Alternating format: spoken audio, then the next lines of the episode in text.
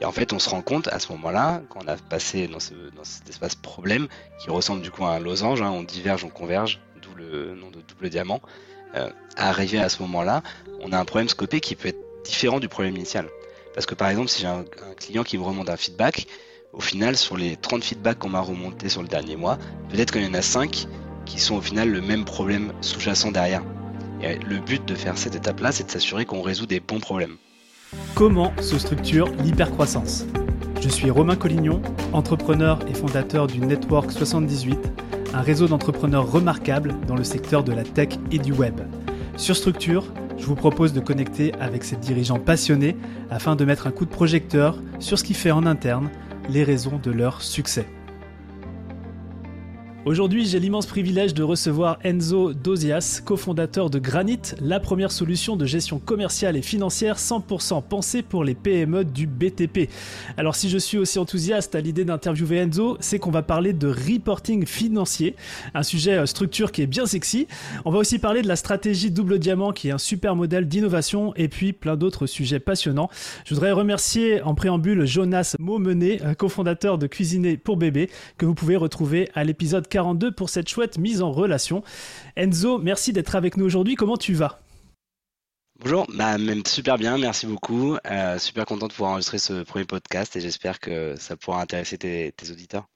J'en suis sûr, parce qu'on a fait une petite préparation avant de démarrer, donc euh, je sais où je vais t'emmener et je sais euh, où tu vas pouvoir nous emmener aussi. Alors on va commencer directement par le, début de l'histoire. Est-ce qu'on peut parler de, de toi et puis comment toute cette aventure elle a démarré Granit, voilà. Bien sûr.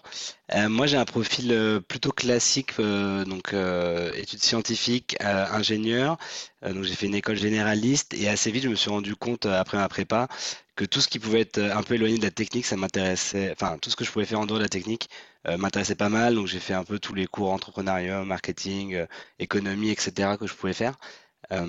et en fait, suite à ça, j'ai fait une expérience en startup quand j'étais en césure et j'ai beaucoup aimé ce côté un peu tech d'avoir des dimensions euh, développeurs, un peu business développement, euh, toi, ça a touché un peu à tous ces problèmes. Et donc, je me suis, à la fin de, mes études, pour la dernière année, j'ai fait un échange avec l'école de commerce. Et c'est comme ça que je suis tombé en fait dans le produit à la fin de mes études, où je trouvais ça hyper cool d'avoir à la fois la partie, la dimension technique, où je, suis avec des équipes tech, avec des développeurs, etc.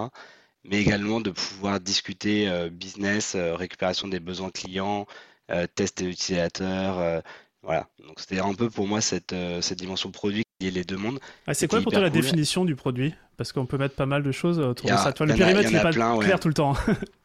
ouais, je, je, je pense qu'il y a autant de définitions que de boîtes, euh, enfin peut-être un peu moins, mais Alors, en tout cas, il y, a plein de.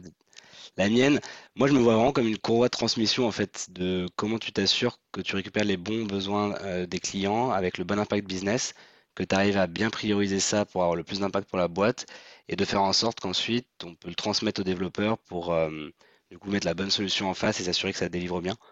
Euh, donc voilà, c'est un peu c'est un peu tout ça.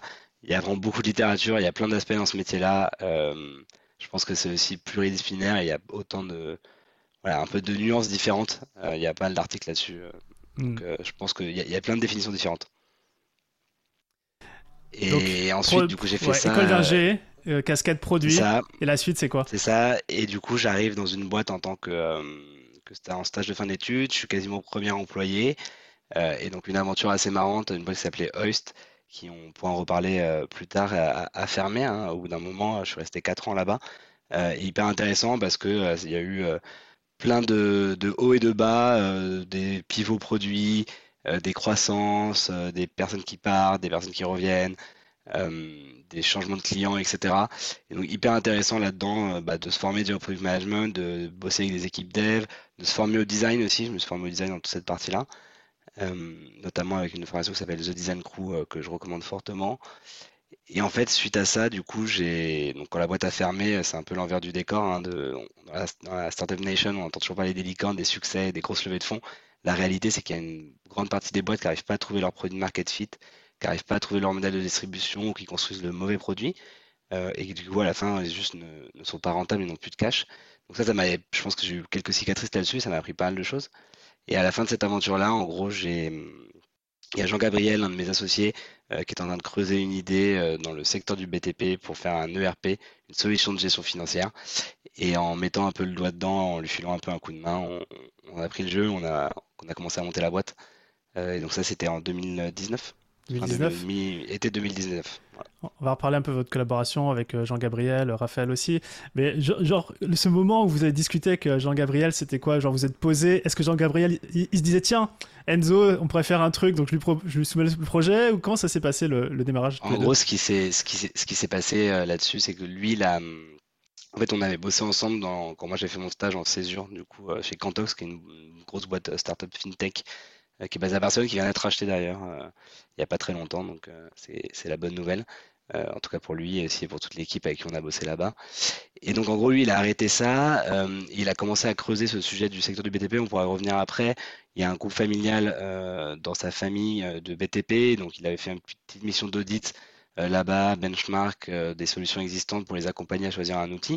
Et c'est à partir de là qu'il avait vu l'opportunité pour un certain nombre de raisons euh, et donc il m'en avait parlé, et moi c'est le moment où en fait euh, Oist fermait, et donc j'avais un peu de temps devant moi. Je crois que si je suis tout à fait honnête, au début j'avais plutôt prévu de prendre euh, six mois pour me poser, ressourcer, faire des choses, ce qui a duré littéralement plutôt trois semaines, un mois. et au début, concrètement, comment ça, ça, ça a commencé? C'était autour d'un café ou, d'une bière, je sais plus. On en discutait et je lui ai dit, écoute, moi j'ai un peu de temps, j'ai je travaille plus, la boîte a fermé, je venais de faire des ligaments croisés, donc je pouvais pas faire trop de sport non plus, euh, j'avais pas grand chose à faire. Euh, et du coup, je lui ai dit, bah écoute, je, veux bien t'aider une journée par semaine à faire un peu le ping-pong intellectuel sur les trucs produits. Et puis une journée se transformait au bout de 2-3 semaines en deux journées, trois journées. Et puis à la fin de l'été, je me suis dit, bon écoute, euh, tu es en train d'y penser tout le temps et tu commences à, passer beaucoup de temps à faire ça. Donc pose-toi la question, est-ce que tu veux te lancer ou pas? Et du coup, la réponse était oui. Était oui. Attends, c'est quoi un ping-pong intellectuel? Un ping-pong c'est euh, tu te, concrètement au début, c'est on se posait dans une salle avec plein de papiers. Euh, je sais pas, lui, il, avait déjà beaucoup creusé ce secteur-là, les besoins, euh, comment ça se passait, les différents outils.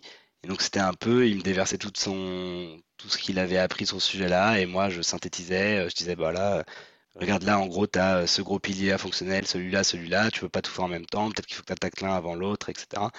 Donc commencer à voilà, poser des premiers écrans comme ça commencer à réfléchir, lister des fonctionnalités. Euh. Voilà, je pense que moi j'avais le, bon profil pour être complémentaire. On est hyper complémentaires euh, tous les trois euh, en tant qu'associés. Moi j'avais le bon profil pour juste prendre toute la matière qu'il avait creusée et le mmh. synthétiser en dire bah voilà, si on veut vraiment faire une boîte et monter un premier produit, il faut commencer par un bout et c'est celui-là qui me semble le plus adapté. Ouais, on va reparler de cette complémentarité entre, entre associés. Bon, on n'a même pas dit ce que faisait Granit. Je te propose peut-être que. Non, on n'a même pas dit ce que faisait Granit, c'est vrai. Euh, Granit, c'est une, euh, c'est un, une solution, on préfère dire solution que logiciel, une solution SaaS de gestion financière pour les PME du BTP. Euh, concrètement, ce que ça veut dire, c'est un, un ERP Lite, donc un outil de gestion, logiciel de gestion, qui va de la création du devis, bibliothèque de prix, suivi des opportunités, opportunités commerciales, génération des factures de vente, qui est assez complexe dans le BTP, c'est des chantiers longs qui, sont, qui se facturent à l'avancement. Euh, tous les mois, suivi des encaissements des clients, suivi des achats, des factures fournisseurs. Et le but ultime derrière, c'est d'analyser la marge euh, d'un chantier, qui est pas forcément, enfin, on pourra en revenir tout à l'heure, mais c'est pas forcément hyper évident. Et du coup, c'est pour apporter une solution, enfin, une solution qui, que les boîtes font déjà, hein, c'est de la gestion, globalement, mais que les boîtes font soit en grande partie dans Excel, euh, aujourd'hui, soit dans des outils un peu old school, on-premise, qui sont plus forcément au goût du jour. Et donc, c'est ça qu'on essaie de venir remplacer. Ok, bah, moi je te propose direct de creuser un peu sur ce sujet parce que j'ai le sentiment qu'il y a un vrai pain point euh, que vous résolvez chez, chez Granit. Euh, peut-être deux questions pour toi. La première, ça va être euh, l'importance de ce reporting financier, justement par les démarches, etc. Et peut-être après un focus sur le BTP en particulier. Est-ce qu'il y a cette industrie, de par sa nature, n'a pas une culture, alors je dirais pas une culture financière, mais c'est un peu le bordel dans, dans, dans l'Excel, tu vois. je, ne sais pas si je, je caricature trop, mais. Ouais, je pense qu'il y, y a plusieurs choses, il y a plusieurs choses là euh, c'est un secteur qui est très concurrentiel. C'est 8% du PIB en France et en Europe, le, bâtiment, le BTP, donc c'est énorme. Euh, c'est une structure de secteur où il y a les grandes majeures qu'on connaît tous, euh, Bouygues, Eiffage, etc. Mais ce qui se passe dans la réalité, c'est un peu comme une pyramide et tu as plein de boîtes en dessous qui sont sous-traitants. Et en fait, ces boîtes-là, c'est des boîtes qui sont plutôt des PME, des PME TPE. ces boîtes-là, du coup, elles sont, enfin, il y a forte concurrence. elles opèrent avec des taux de marge qui sont assez faibles. Euh, sur un chantier, c'est une activité de service, mais avec des marges qui sont euh, très faibles, donc de l'ordre de 5, euh, pas, pour les boîtes les plus faibles, 5%. Ça peut monter un peu plus haut sur des travaux de plus, de qualité ou un peu luxe, mais en tout cas, c'est des marges assez faibles.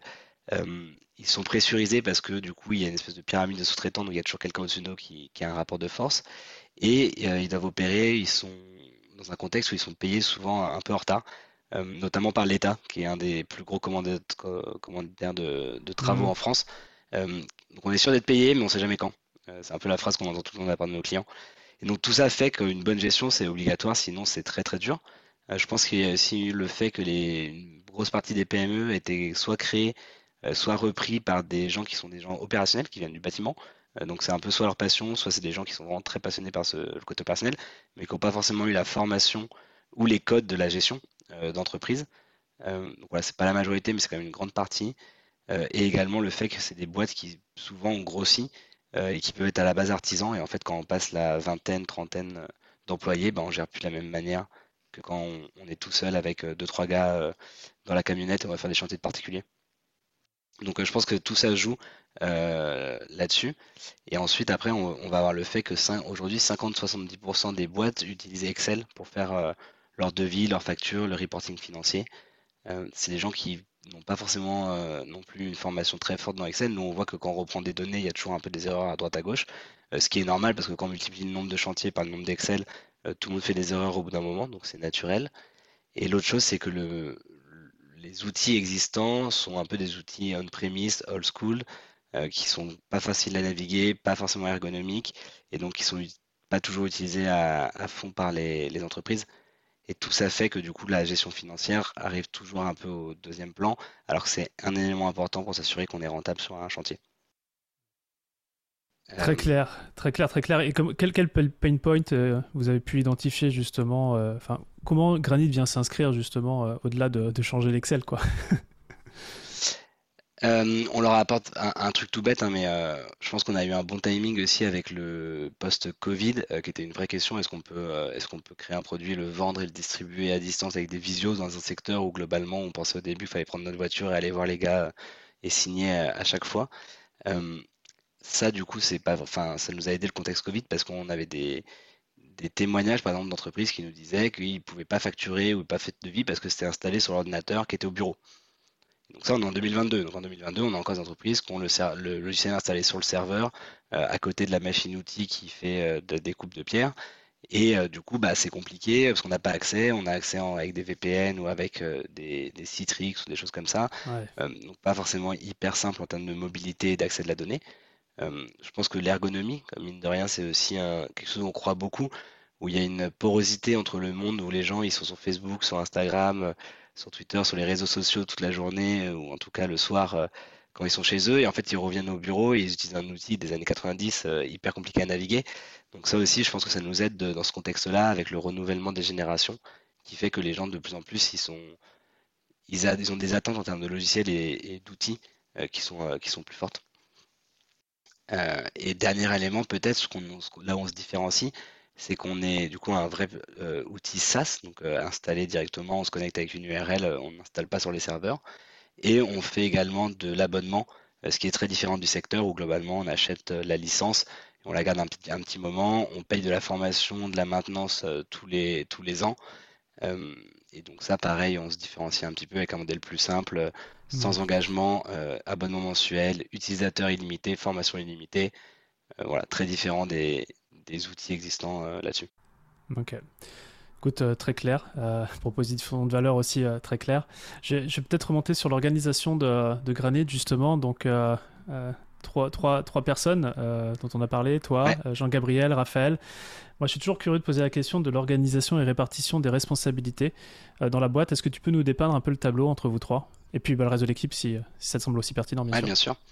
Euh, je pense qu'on avait une grande force, c'est qu'on était euh, très complémentaires tous les trois en tant qu'associés fondateurs. Euh, donc Jean-Gabriel, il va porter la partie business, globalement finance et commerciale. Donc en tout cas au début de la boîte, c'est un peu moins vrai maintenant. Là, on arrive à un stade où on est une vingtaine de personnes, donc on commence à avoir des, une personne qui gère toute la partie commerciale, Herbert. mais Jean-Gabriel, historiquement, globalement, il faisait rentrer du cash dans l'entreprise, donc que ce soit via du financement, levée de fonds publics ou subventions publiques, ou euh, via des, clients qui te ramènent du chiffre d'affaires.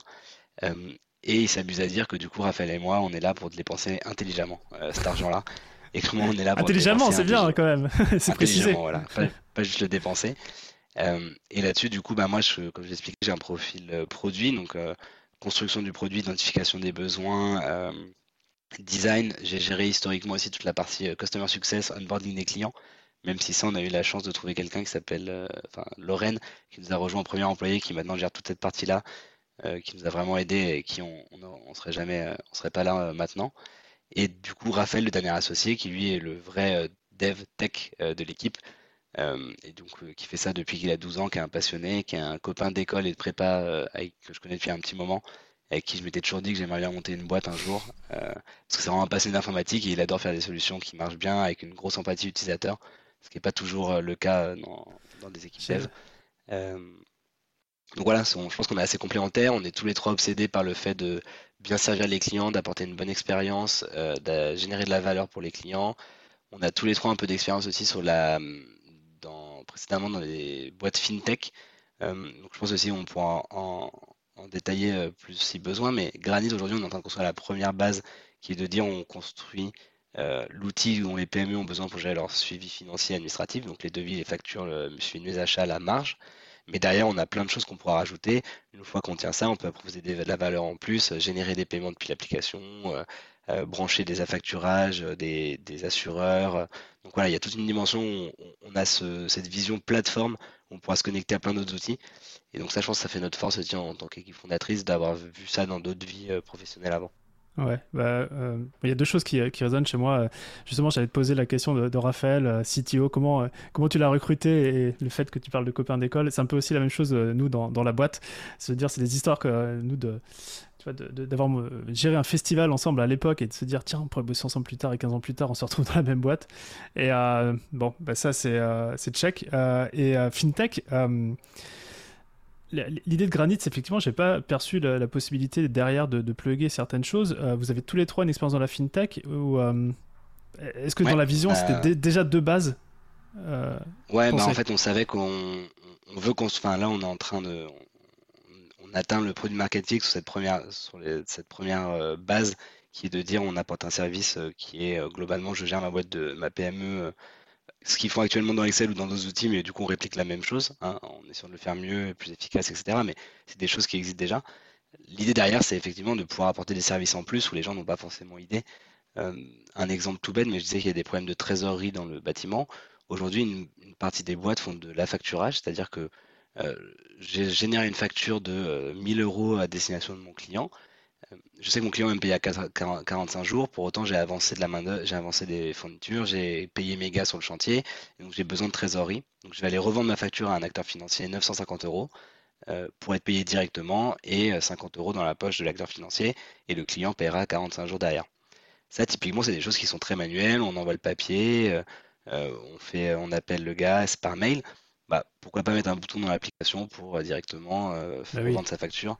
Donc voilà, c'est un cas d'usage, mais il y en a plein, euh, ce genre de choses. Et c'est des choses où les gens n'ont pas forcément, ne pensent pas forcément que c'est possible dans le secteur, parce qu'on est encore dans un secteur qui est très peu digitalisé. ça, c'est un peu le pitch qu'on donne à chaque fois, mais quand tu regardes les études McKinsey ou les choses comme ça, le classement des industries les plus, les moins digitalisées, en tout cas, l'avant-dernier, c'est le bâtiment. Euh, le secteur du BTP, et le dernier c'est chasse, chasse, pêche, et, agriculture. je, crois aussi, euh, je aussi qu'il y avait tout ce qui était euh, learning dans les universités, etc., qui doit être dans le dans le, la triplette de, fin de classement, mais effectivement BTP, j'allais te poser la question et tu as répondu. C'est ça. Donc je pense qu'il y a vraiment de la valeur, enfin on peut vraiment venir transformer cette industrie, je sais pas, mais en tout cas vraiment apporter de la valeur en plus ou sur des choses où les gens n'ont pas encore forcément l'idée que ça peut arriver. Et ce qui est très dur en produit euh, aussi là-dessus, c'est qu'aujourd'hui, on est en train de construire la base, donc c'est tout ce qu'on appelle les must-have, donc c'est les fonctionnalités qu'on est obligé de faire parce que les clients, ils les demandent et dans tous les cas, ils, ont, font déjà. Et on, a, on commence à toucher du doigt le fait d'arriver à l'étape d'après qui est bah maintenant, qu'est-ce qu'on peut apporter comme valeur? Et donc, c'est un peu différent dans la construction du produit parce que c'est des fonctionnalités qui ne sont pas forcément demandées par les clients, mais que nous, on doit réfléchir à comment on se positionne là-dessus, qu'est-ce la valeur, la valeur ajoutée, vérifier bien sûr avec eux que c'est crédible. Hein. Euh, donc voilà, par exemple, un autre exemple, c'est qu'aujourd'hui dans le bâtiment, quand je suis un sous-traitant, je dois donner mes factures au sous-traitant qui est au-dessus de moi, qui donne au sous-traitant au-dessus de lui, etc., etc., pour remonter jusqu'à l'architecte à la maîtrise d'ouvrage qui, du coup, euh, va valider et après va payer tout le monde un peu un par un. Aujourd'hui, tout ça, c'est fait de manière papier, par mail. J'exagère, mais parfois on a encore des trucs où ils scannent le papier, ils rayent en rouge, ils corrigent et ils renvoient. Bah, on pourrait très bien dire, on met un, circuit de validation digital qui permet à tout le monde dans cette chaîne-là de pouvoir approuver, modifier, etc. Voilà, c'est des choses qu'on a envie de faire. On se heurte aussi au fait que c'est un secteur qui a un certain nombre de choses qui fonctionnent comme ça et donc on, on a une partie conduite du changement aussi dans notre business très clair. Euh, qui est assez importante. Ouais, très clair. Euh, ce que j'ai, ce que j'entends là, c'est qu'effectivement, il y a eu deux étapes dans le produit. Une première étape qui est quasiment euh, terminée, c'est vraiment les fondamentaux. et après, il y a les nouvelles fonctionnalités. dans ta façon, toi, de piloter le, produit, la roadmap, est-ce que tu vois des choses différentes ou ça resterait similaire dans l'approche?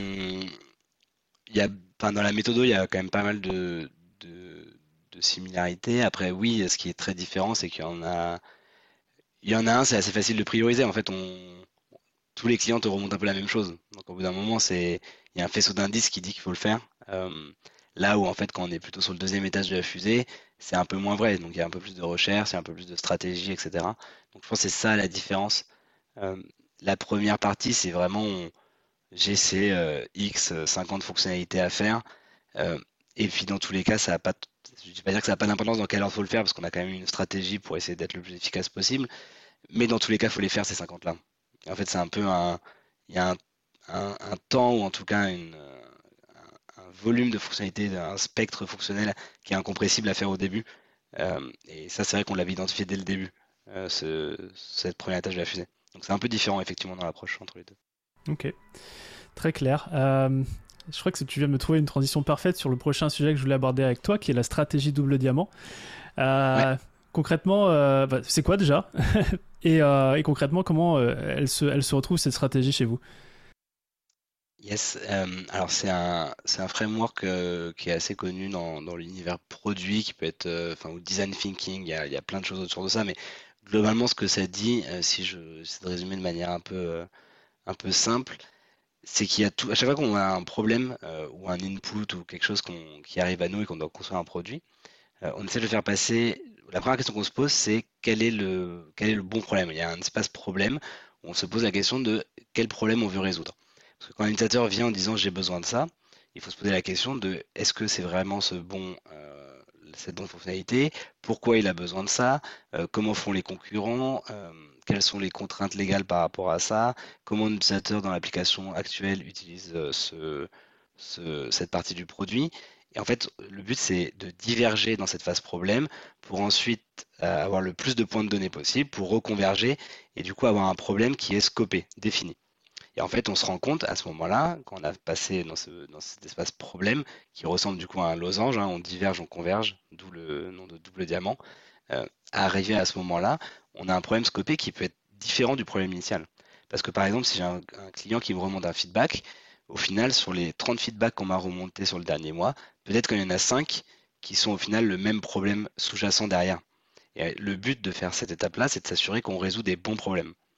Il y a plein de boîtes qui, qui peuvent. Euh, enfin, je, parle un peu d'expérience que chez Eris, typiquement, c'est un truc qu'on a peut-être mal fait, c'est qu'on ne résoudait pas le bon problème. En fait, on passe énormément de temps et à résoudre un problème qui, pour les utilisateurs, n'est peut-être pas très important. Euh, et ça, c'est.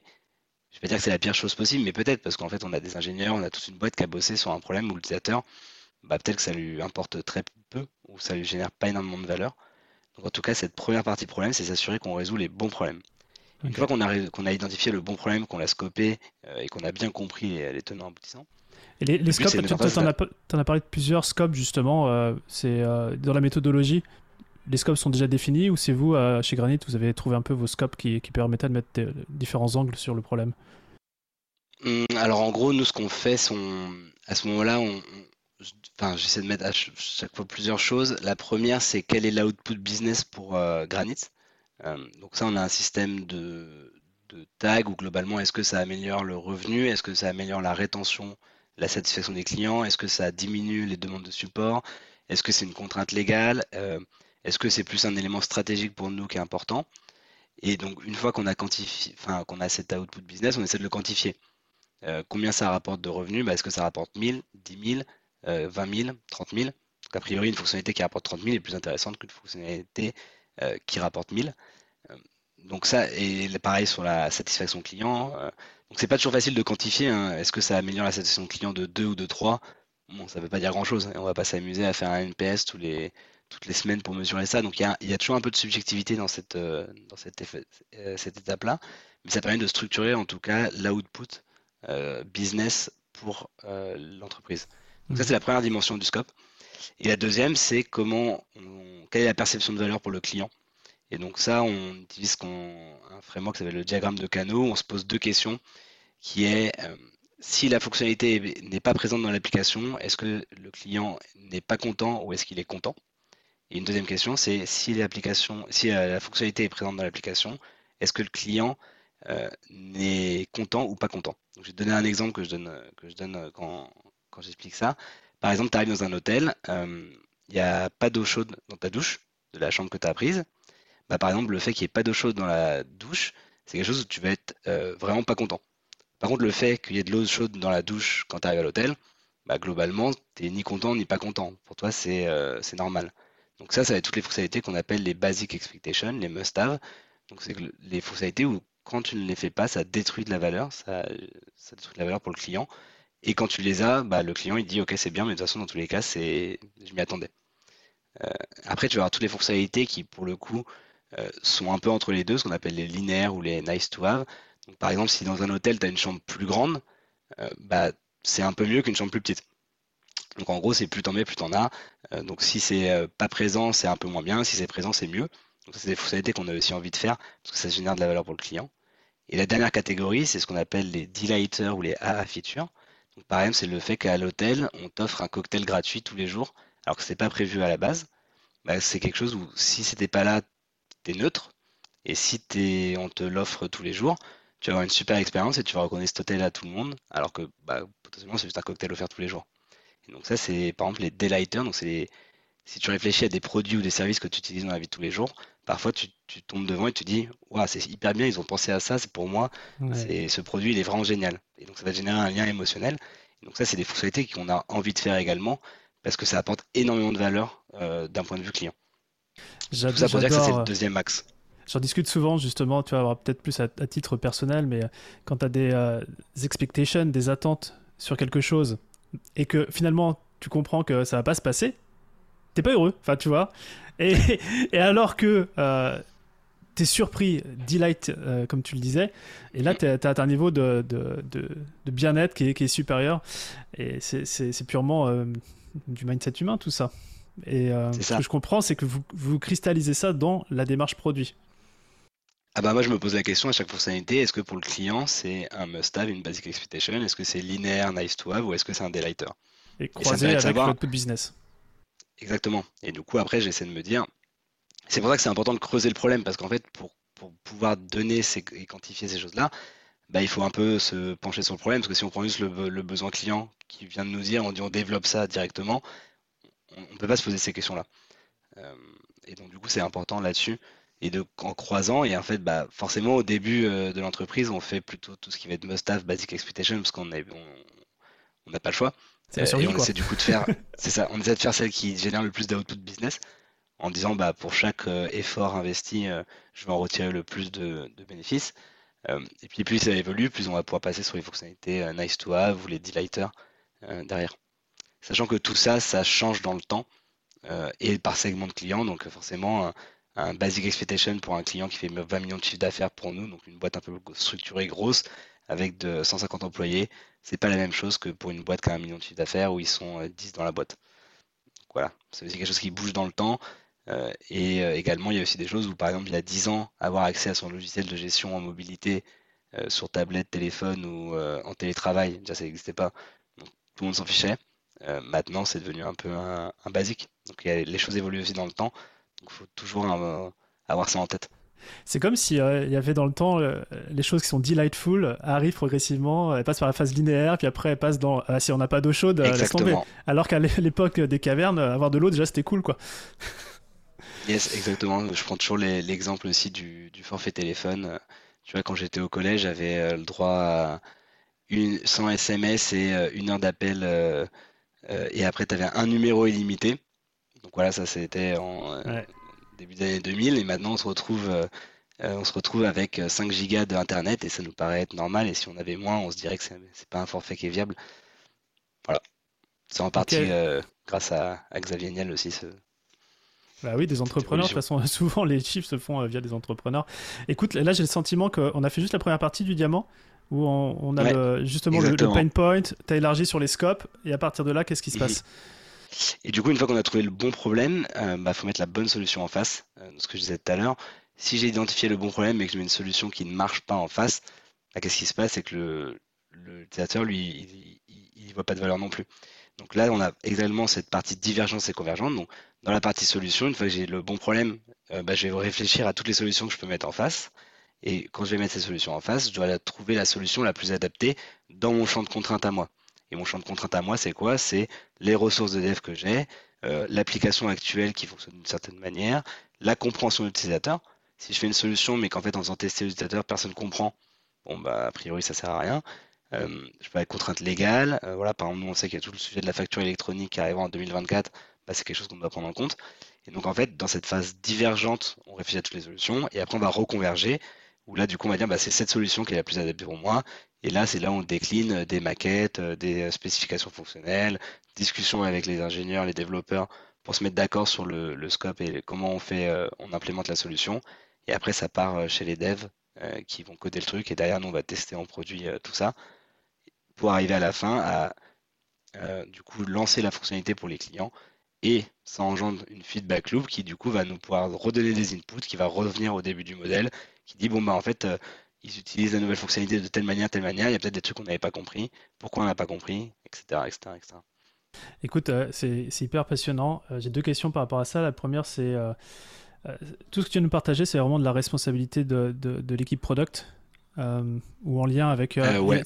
ouais. Première question. Et deuxième question, c'est concrètement, qu'est-ce que tu fais ou qu'est-ce que vous faites avec l'équipe? C'est genre une salle tableau blanc ou c'est derrière ton ordinateur Enfin, comment, comment tu tu processes justement cette stratégie diamant? C'est c'est la responsabilité de, l'équipe produit. Je pense qu'après, on a fait beaucoup d'éducation et que nous, on est une boîte qui a une grosse culture produit. Ça vient aussi des trois fondateurs. Euh, j'aimerais bien bosser dans une équipe produit. Raphaël et Dev, mais je te disais, avait une grosse appétence produit aussi. Donc, je pense qu'on a transmis cet ADN-là aussi dans le, à l'entreprise. Donc, tout le monde, et puis moi, je mets des slides diamant un peu à toutes les sauces. Donc, en fait, je fais un peu de l'inception aussi euh, pour que tout le monde ait ce truc-là euh, dans la boîte. Donc, je pense que ça joue. Et après, concrètement, non, c'est plus une méthodologie qu'on a tous en tête. Et après, c'est des étapes. Donc, on sait que par exemple, dans la partie divergente du premier diamant, on va aller bencher euh, les concurrents, voir comment ils utilisent la solution. On va faire des interviews utilisateurs pour comprendre vraiment leurs problèmes avec des guides d'entretien et leur, en parler. On va regarder les chiffres. Donc, voilà, on a une espèce de checklist de, choses à faire pour euh, comprendre le problème. Et après, c'est plutôt à chaque fonctionnalité, est-ce qu'on le fait ou est-ce qu'on le fait pas? Donc, parfois, en fait, ça sert à rien d'interviewer les utilisateurs parce qu'on a déjà des retours. Euh, par exemple, on, a une grosse culture de l'écrit aussi, où tous les retours que les équipes sales ou customer success ont d'un client, c'est noté dans notre tableau des feedbacks, ce qui fait qu'on a déjà beaucoup de données quand on commence à bosser sur une fonctionnalité. Euh, et donc voilà, on, c'est globalement derrière l'ordinateur, on regarde tout ça, on a nos différentes étapes. Puis après, quand on va plutôt réfléchir euh, à la partie solution, bah, ça peut être un tableau blanc, on commence à dessiner des flows, des écrans, euh, après, ça va passer directement sur Figma pour faire les maquettes plutôt haute fidélité, test utilisateur. Il y, a, vraiment une multitude de tâches différentes dans ce processus. vraiment, ça peut aller de l'analyse de données sur, une spreadsheet, interview utilisateur, du maquettage de, maquettes, des tests utilisateurs, la discussion avec les sales, discussion avec le CS, alignement de tout le monde. ok. Et ça, c'est processé Est-ce que c'est processé euh, ok, vas-y, on lance le, projet euh, double diamant, stratégie double diamant pour ce point-là, ou comme c'est dans la culture d'entreprise, au final, vous faites les choses sans, que ça soit. Euh, Alors, je pense que, je pense qu'en fait, il y a une, dimension formation et explication au début qui fait que c'est un peu dans la tête de tout le monde. Après, par exemple, on utilise Notion pour avoir toute notre partie, tout notre backlog. Donc, j'ai des templates Notion à chaque fois que je crée une nouvelle fonctionnalité, je clique sur créer une nouvelle page avec mon template. Et là, j'ai différents, j'ai toutes mes étapes qui sont déjà créées avec toutes les sous-sections qu'il faut faire. Et en fait, pour passer d'une étape à l'autre, j'ai une checklist de est-ce que j'ai vraiment pensé à faire ça, ça, ça, ça, ça, ça. Encore une fois, c'est de la théorie, donc c'est-à-dire que le, parfois je vais pas faire d'analyse de données, parfois je vais pas faire d'interview d'utilisateur, donc je vais juste cocher la case et je passe à après. Mais en tout cas, oui, j'ai euh, cette structure de page qui est la même pour toutes les fonctionnalités, euh, avec toujours les mêmes étapes. qu'on peut virer, tu vois, remplacer, en rajouter, etc. Donc c'est flexible, mais il y a un cadre qui permet à tout le monde d'évoluer dans la même chose. Et tout le monde sait également, du coup, la fonctionnalité, où est-ce qu'elle en est. C'est-à-dire qu'il y a aussi un statut. Est-ce qu'elle est à creuser ou est-ce qu'elle est enfin, est-ce qu'elle est dans la partie solution, est-ce qu'elle est dans la partie problème, ou est-ce qu'elle est prête à être dev? Est-ce qu'elle est en train d'être dev, est-ce qu'elle est finie?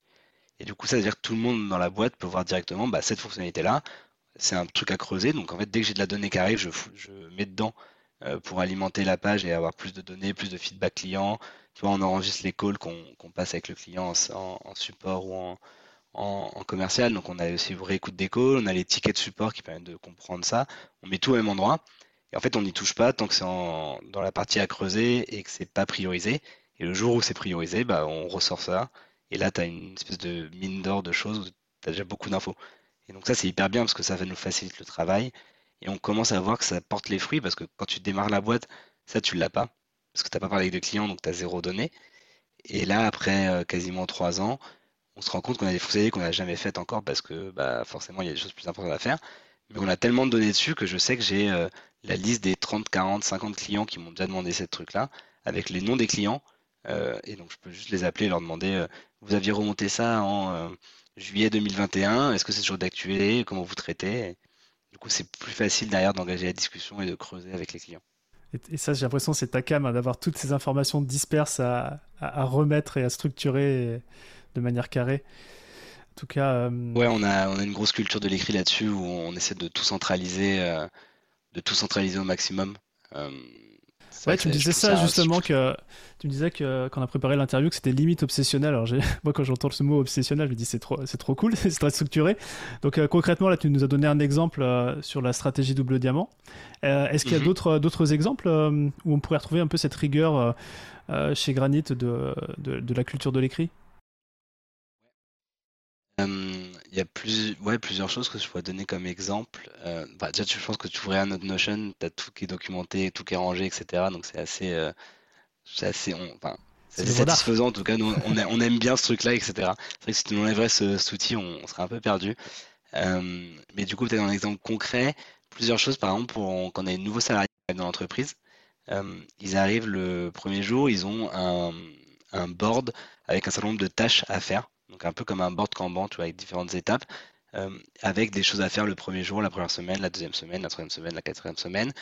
Et euh, à chaque fois, les tâches, ça peut être soit euh, une présentation sur, par exemple, là, je t'expliquais le double diamant, bah, je fais une présentation de 45 minutes sur ces sujets-là à tous les nouveaux employés au début.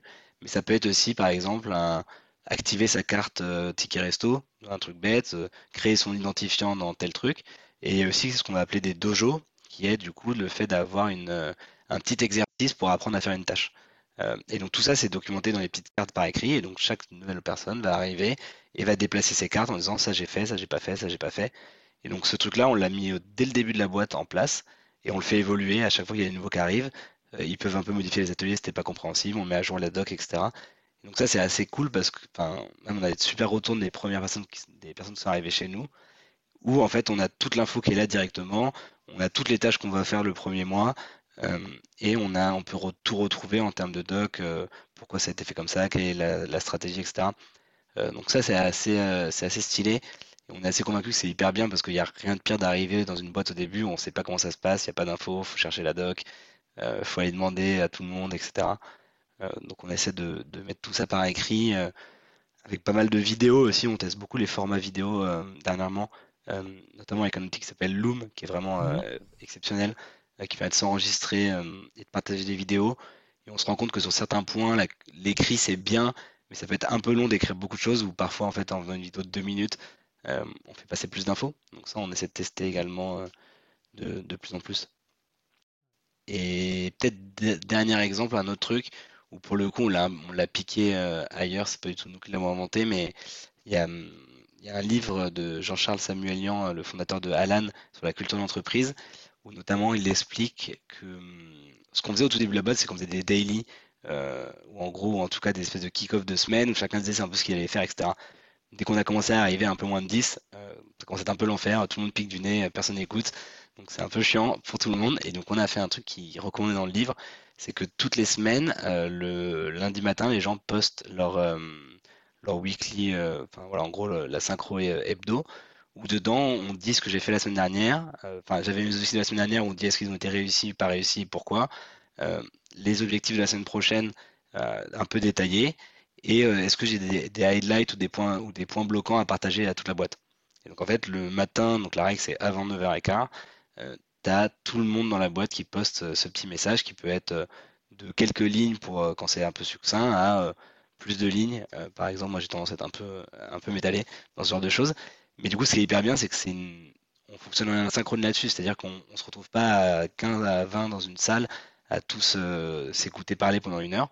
Là, on peut lire, on peut ne pas lire, on peut réagir directement sur une personne et après, bah, on, revient en synchrone quand on a besoin de discuter d'un sujet. mais ça, ça marche assez bien chez nous.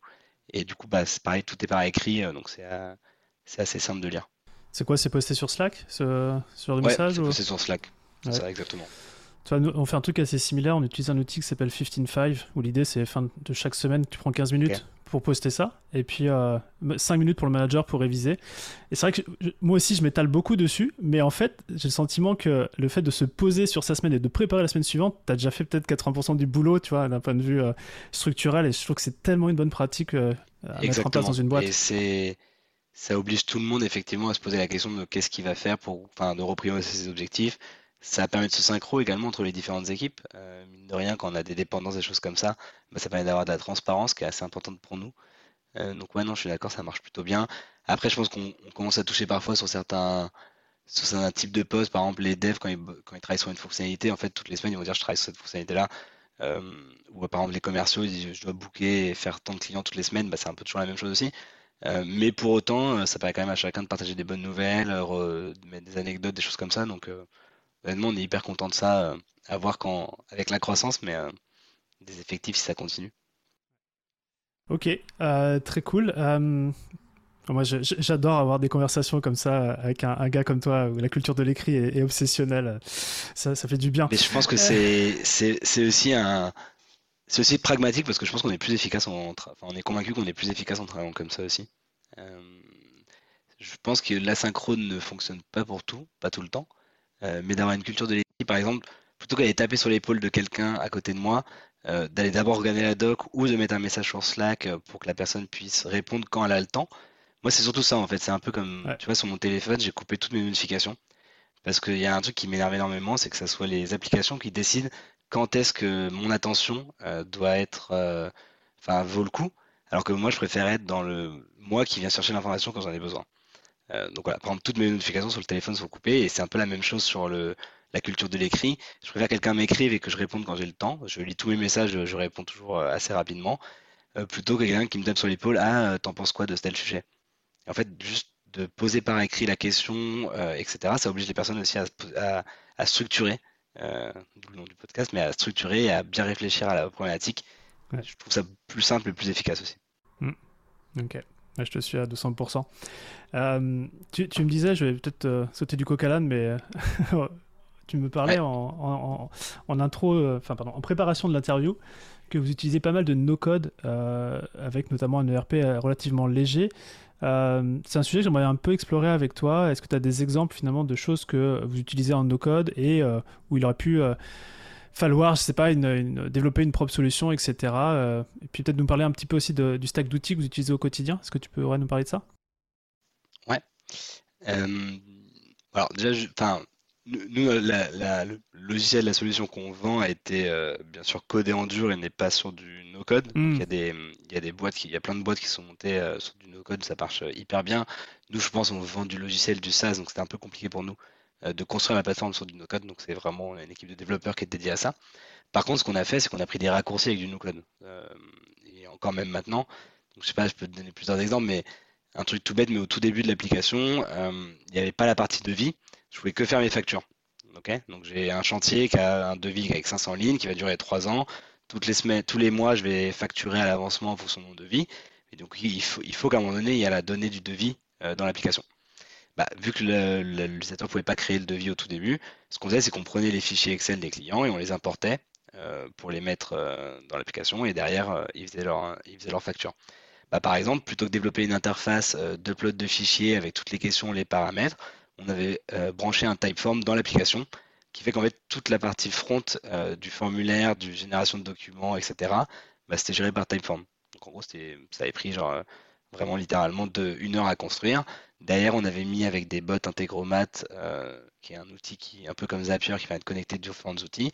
On récupérait la données Typeform, on le rangeait directement dans le bon dossier drive du client, on transformait l'Excel en Google Sheet, on remettait en forme un certain nombre de choses directement via ce bot.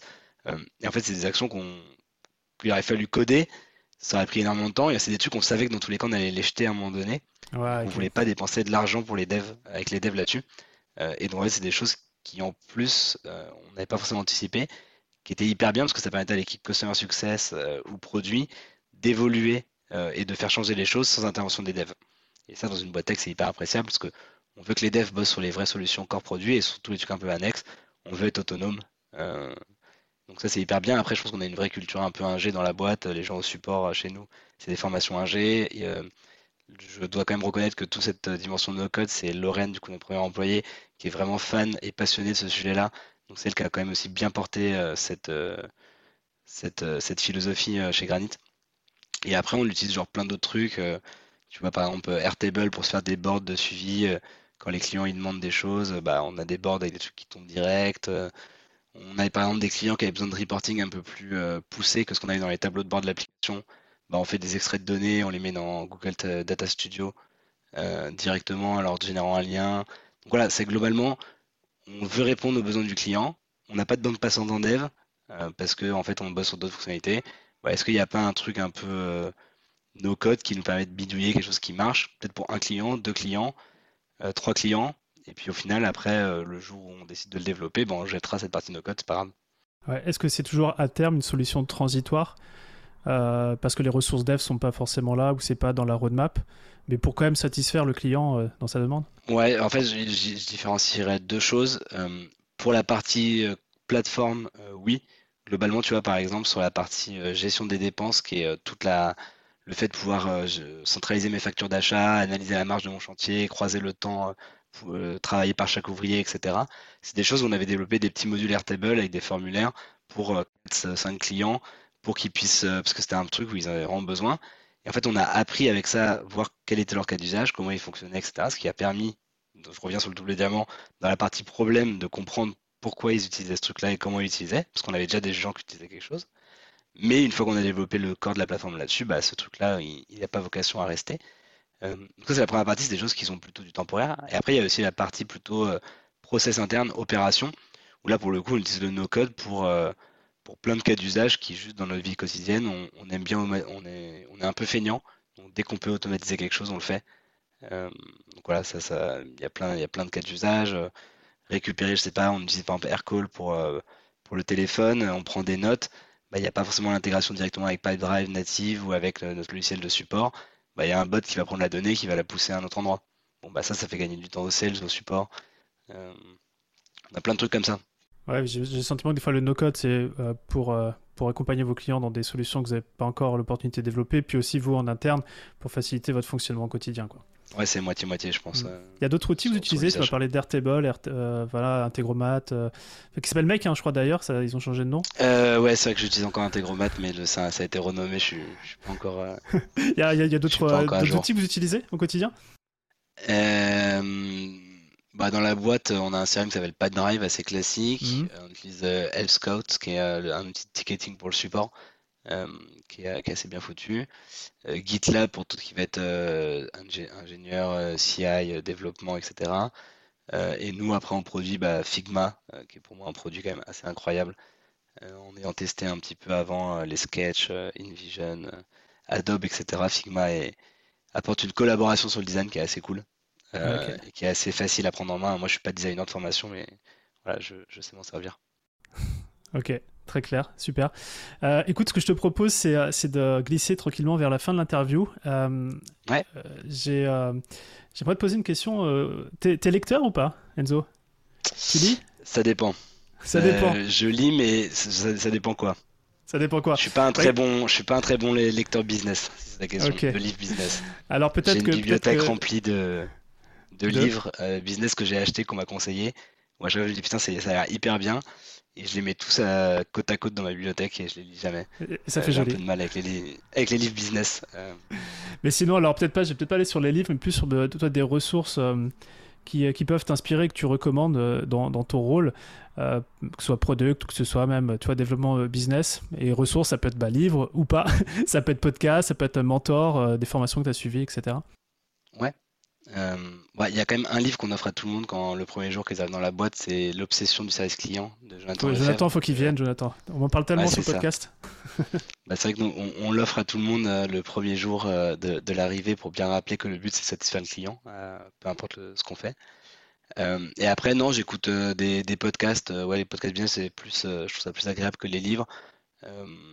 j'ai pas mal écouté de la galère de Start the Fuck Up. Je trouvais ça intéressant d'avoir des, des parcours d'entrepreneurs un peu accidentés. Je trouve que ça faisait aussi écho à ce que j'ai vécu chez, chez Hoist et je pense c'est un peu dans la difficulté qu'on apprend plein de choses aussi. Donc ça, c'est intéressant de, de, voir comment les gens ils ont galéré. Et un podcast plus design qui s'appelle La French Touch de Gabriel Santos. Je suis pas sûr qu'il en fasse encore. Mais je trouvais ça intéressant, notamment quand je me suis formé au design, euh, d'avoir un peu toutes les, tous les témoignages de ces designers dans plein de, belles boîtes euh, françaises. Euh, et après, non, mine de rien, moi je pense un truc qui marche mal, c'est Twitter. Je suis que compte de gens aux US ou des entrepreneurs et des choses comme ça. en fait, j'aime beaucoup le, les témoignages un peu première main directement, donc que ce soit aller au déj avec des gens, activer le réseau, faire des, des discussions. Je trouve que c'est là où j'apprends le plus de choses par rapport à des livres où j'ai un peu plus de mal sur le côté théorique. Euh, et je pense qu'en faisant un déj avec une personne sur une problématique bien ciblée, on apprend beaucoup plus qu'en lisant un, bouquin. Euh, et peut-être dernière chose, c'est la formation que j'ai faite qui s'appelle The Design Crew. Euh, mhm. Quand j'étais product manager pour me former au design, voilà, je replace le nom parce que c'est vraiment quelque chose qui a été assez transformatif, je pense, dans la perception produit. Et c'est là où j'ai eu toute cette théorie double diamant. donc c'était assez, assez intéressant. Donc je recommande également. Ok, à fond, euh, super. Euh, dernière question que j'ai pour toi. Euh, J'aimerais que tu imagines qu'on se voit dans un an et j'ai à la main une belle bouteille de champagne et deux coupes pour trinquer. Alors l'honneur de granit, je ferai juste que tu me racontes à quoi spécifiquement on trinque. Pas évidente celle-là. Pas évidente. Je j'ai réfléchi. En, gros, je je pense que je fais pas trop attention aux grosses milestones, tu vois, de nombre de clients nombre de headcount, des choses comme ça. Je trouve que c'est un peu des vanity metrics. C'est pas le, c'est pas ça qu'il faut trop, trop regarder. Non, moi, ce que je, aujourd'hui, on a une phase de croissance. On va, on augmenter les effectifs, on va augmenter le nombre de clients. Je pense qu'on a validé aujourd'hui qu'on a un business qui marche avec des clients qui sont contents. Donc, vas parler de produits Macatfit, on a des clients qui sont contents, un modèle de distribution qui marche euh, et une bonne rétention. Maintenant, la question, c'est qu'est-ce qui se passe quand on fait ça à plus grosse échelle? Donc moi, si dans un an, euh, on se revoit et que je te dis qu'on a, on arrivé à passer à plus grosse échelle et qu'on continue à être aussi efficient, efficace euh, et qu'on garde cette structure, euh, cette qualité qu'on a aujourd'hui dans les équipes, dans le service qu'on apporte et dans le produit qu'on délivre, je pense que c'est ça qui me ferait, qui me ferait plaisir. Donc c'est garder la même qualité sur une passage à, à plus grosse échelle. Et ce qui, je pense, est un vrai challenge pour beaucoup de boîtes. Vrai challenge, et pourtant, j'ai pas trop de doutes vu la structuration que vous avez. Hein. C'est aussi la structure qui permet de, délivrer à l'échelle. Donc, euh, on en reparle dans un an. Ça marche. Écoute, euh, merci Enzo euh, pour, pour le, voilà, le temps que tu as passé avec nous. super expérience. Moi, je repars vraiment avec ce deep dive sur la stratégie double diamant. Et puis, tu, nous as immergé dans la culture produit avec l'expérience que tu as chez Granit. je trouve ça hyper inspirant. Donc, euh, moi, j'ai hâte de continuer à suivre les, tes aventures, celles de Granit, et puis, et puis de, reparler dans un an de, de, ces beaux succès clients avec beaucoup plus de clients. Avec plaisir, mais en tout cas, merci beaucoup pour l'invitation. Et euh, n'hésitez pas, vous pouvez, euh, les gens qui sont intéressés, qui veulent rebondir, vous pouvez directement me contacter sur LinkedIn. je répondrai à vos messages. Ok, avec plaisir, on mettra le lien sous l'épisode. Eh bien, merci Enzo, je te dis à très bientôt. Merci, au revoir. Bravo, vous avez écouté cet épisode de Structure jusqu'au bout. J'espère que mon guest du jour et ses partages vous ont plu. Si c'est le cas, un petit commentaire sympa avec le fameux 5 étoiles sur votre plateforme podcast préférée, ça serait vraiment top. Et si vous souhaitez plusieurs fois dans l'année laisser vos écouteurs dans votre poche pour venir connecter en chair et en os avec un groupe d'entrepreneurs aussi remarquable que dans cet épisode, peut-être que le Network 78 que je facilite avec mon équipe, ça pourrait vous intéresser. Pour le savoir, envoyez-moi simplement un email à structure@romaincollignon.com et on se fera un plaisir de connecter. À bientôt.